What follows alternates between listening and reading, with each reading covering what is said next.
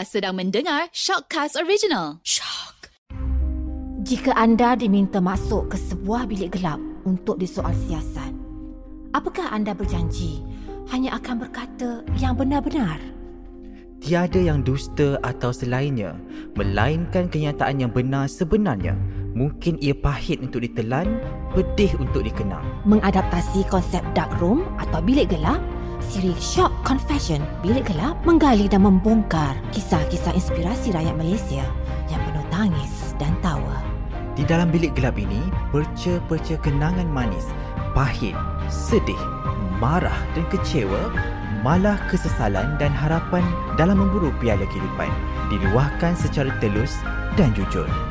Inilah Confession Bilik Gelap. Bertemu kembali dalam Short Confession Bilik Gelap. Seperti biasa, bilik gelap ini tak pernah kosong. Ya, kegelapan ini sebenarnya ruang untuk sesiapa saja berbicara dan berkongsi cerita inspirasi. Minggu ini kita bersama dengan seorang selebriti, penyanyi, pelakon dan juga bekas pramugara. Ya, perjalanan seorang cerita anak seni ada turun naiknya. Cerita gembira, tak lupa juga cerita duka.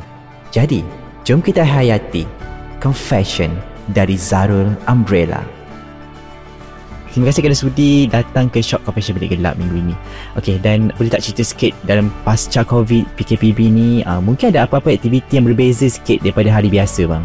Uh, Perkembangan terkini dalam muzik saya sedang mempromosikan lagu terbaru kumpulan Umbrella yang berjudul Hilang.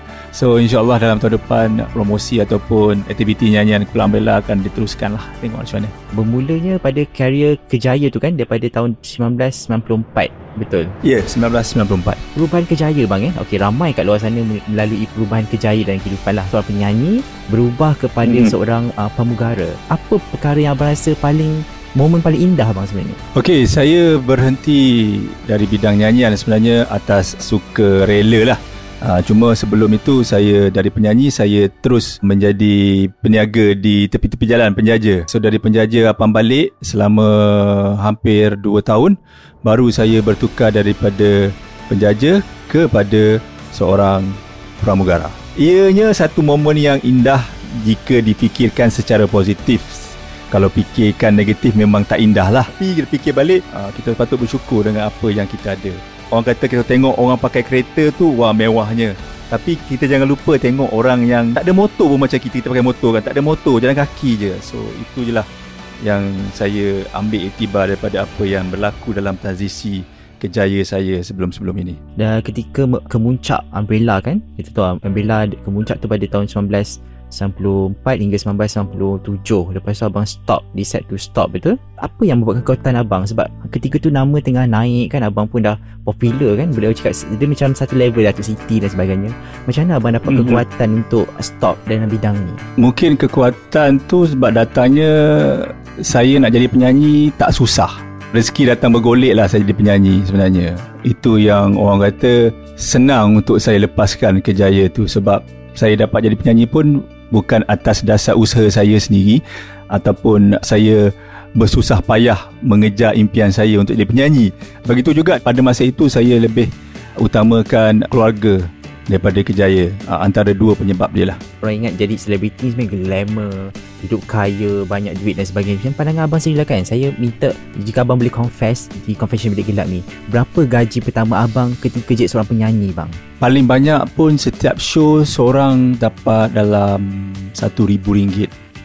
Dan yang paling sedikit seorang dapat RM25 Itu masa tu kami di kemuncak tu antara RM25 ke RM1,000 je lah tak lebih daripada itu lah pendapatan kita orang setiap show. Susah tak bang jadi seorang artis ni di ketika itu? Uh, it depends pada penyanyi itu jugalah. Cabaran-cabaran pun mungkin daripada pemberita tidak ada cabaran-cabaran daripada peminat-peminat yang mengecam haters whatever. Dulu tak ada benda-benda macam tu dan kita pun lebih bebas privacy. Kita orang pun lebih terjamin lebih terjaga. Ha, tak macam sekarang kan. Sekarang semua orang ada kamera. Kita buat silap sikit semua orang snap je Tak macam dulu lah Dulu susah sikit. Umbrella tu saya lihat ada dua album betul? Ataupun saya tertinggal mungkin? Ada dua album penuh Dan satu kompilasi. Itu itu dengan saya. Satu lagi album yang album yang ketiga Album penuh yang ketiga tu Tanpa saya sebagai vokalis. Yang paling saya suka Dan paling saya ter- terkesan sekali lah Memang ramalanku benar belaka lah. Record dekat King Studio Kat PJ masa tu Dalam pukul 1 pagi Sehingga pukul 5 pagi. Sama Selama 5 jam. Lagu ni yang paling lama Dalam album tu Lagu ni yang paling lama saya rakam Sebab susah. Satu lagu ni memang tinggi Tinggi yang amat. Uh, Lepas subuh tidur Bangun daripada tidur tu Saya demam. Rasa sakit-sakit badan Tak sedap Badan sakit tekak And then Demam. Seharian suntuk Ambil ubat. Sebab besok lusanya tu saya kena record lagi satu lagu kan. So saya makan ubat apa saya bangun Saya fikir dalam hati. Oh ini lagu semalam ni aku record ni Kalau tak hit Aku tak tahulah kan. Dan Alhamdulillah sampai Dah 25 tahun buat lagu tu. Itulah yang yang memang saya terkesan Dan saya tak boleh lupa Sampai bila-bila. Lah Oh, macam kita tahu lah sekarang musim pandemik industri uh, penerbangan affected kan bang kan? Kita lihat kan? Jika abang dalam sebagai seorang pramugara uh, melalui fasa yang sama seperti mereka sekarang apa yang mungkin abang buat dan apa nasihat abang pada mereka di luar sana yang mungkin down bang? Saya merasakan benda ni memang satu tamparan yang hebat untuk mereka. You tak sangka benda ni akan jadi secara mengejut. Dan saya saya faham dengan situasi orang. Ramai yang down. I mean 80-90% yang akan tiba-tiba dalam sehari dua tu akan kemurungan. Rezeki Allah tu luas. Uh, cuma kita kena fikir apa yang ada kelebihan dekat diri kita. Uh, ambil satu cabaran ini dengan hati yang terbuka dan insya-Allah saya punya sendiri pengalaman saya. Bila saya banyak bersedekah ikhlas, selalunya Allah tu Allah tu turunkan rezeki yang tiba-tiba. Ah, dia tiba-tiba datang, kita tak tahu, tiba-tiba tak sangka rezeki yang tak disangka-sangka.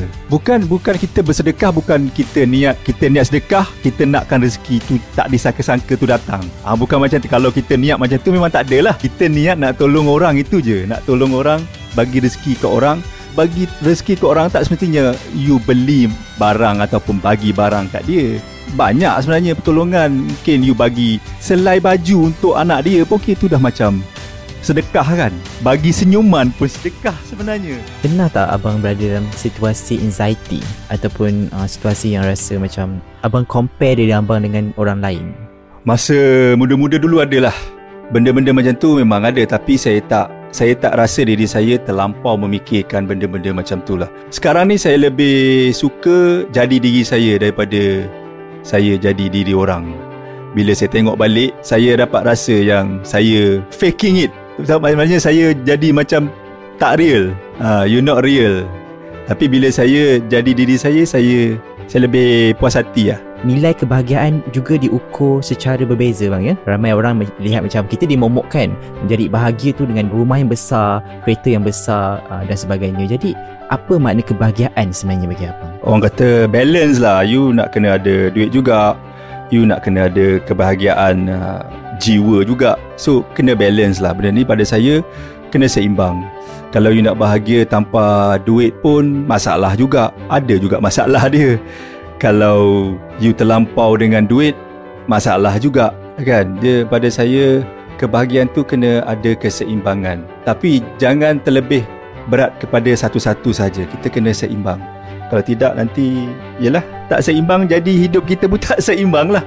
Ah Itu pada saya lah Jika dilihat Mhm. uh, trend sekarang seseorang tu dianggap bagus adalah seorang penyanyi eh, kita highlight pada seorang penyanyi.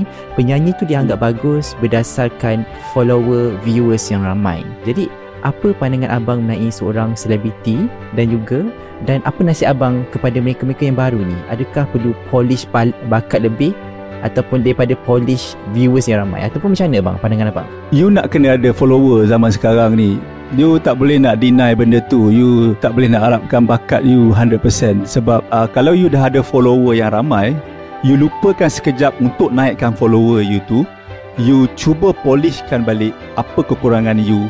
Bagi produk you tu lagi bagus. Kualiti produk you tu makin meningkat Seiring dengan follower you yang ramai. Dan kepada yang bakat you dah power dah memang tip top high class tapi follower you kurang you must do something dengan follower-follower you tu.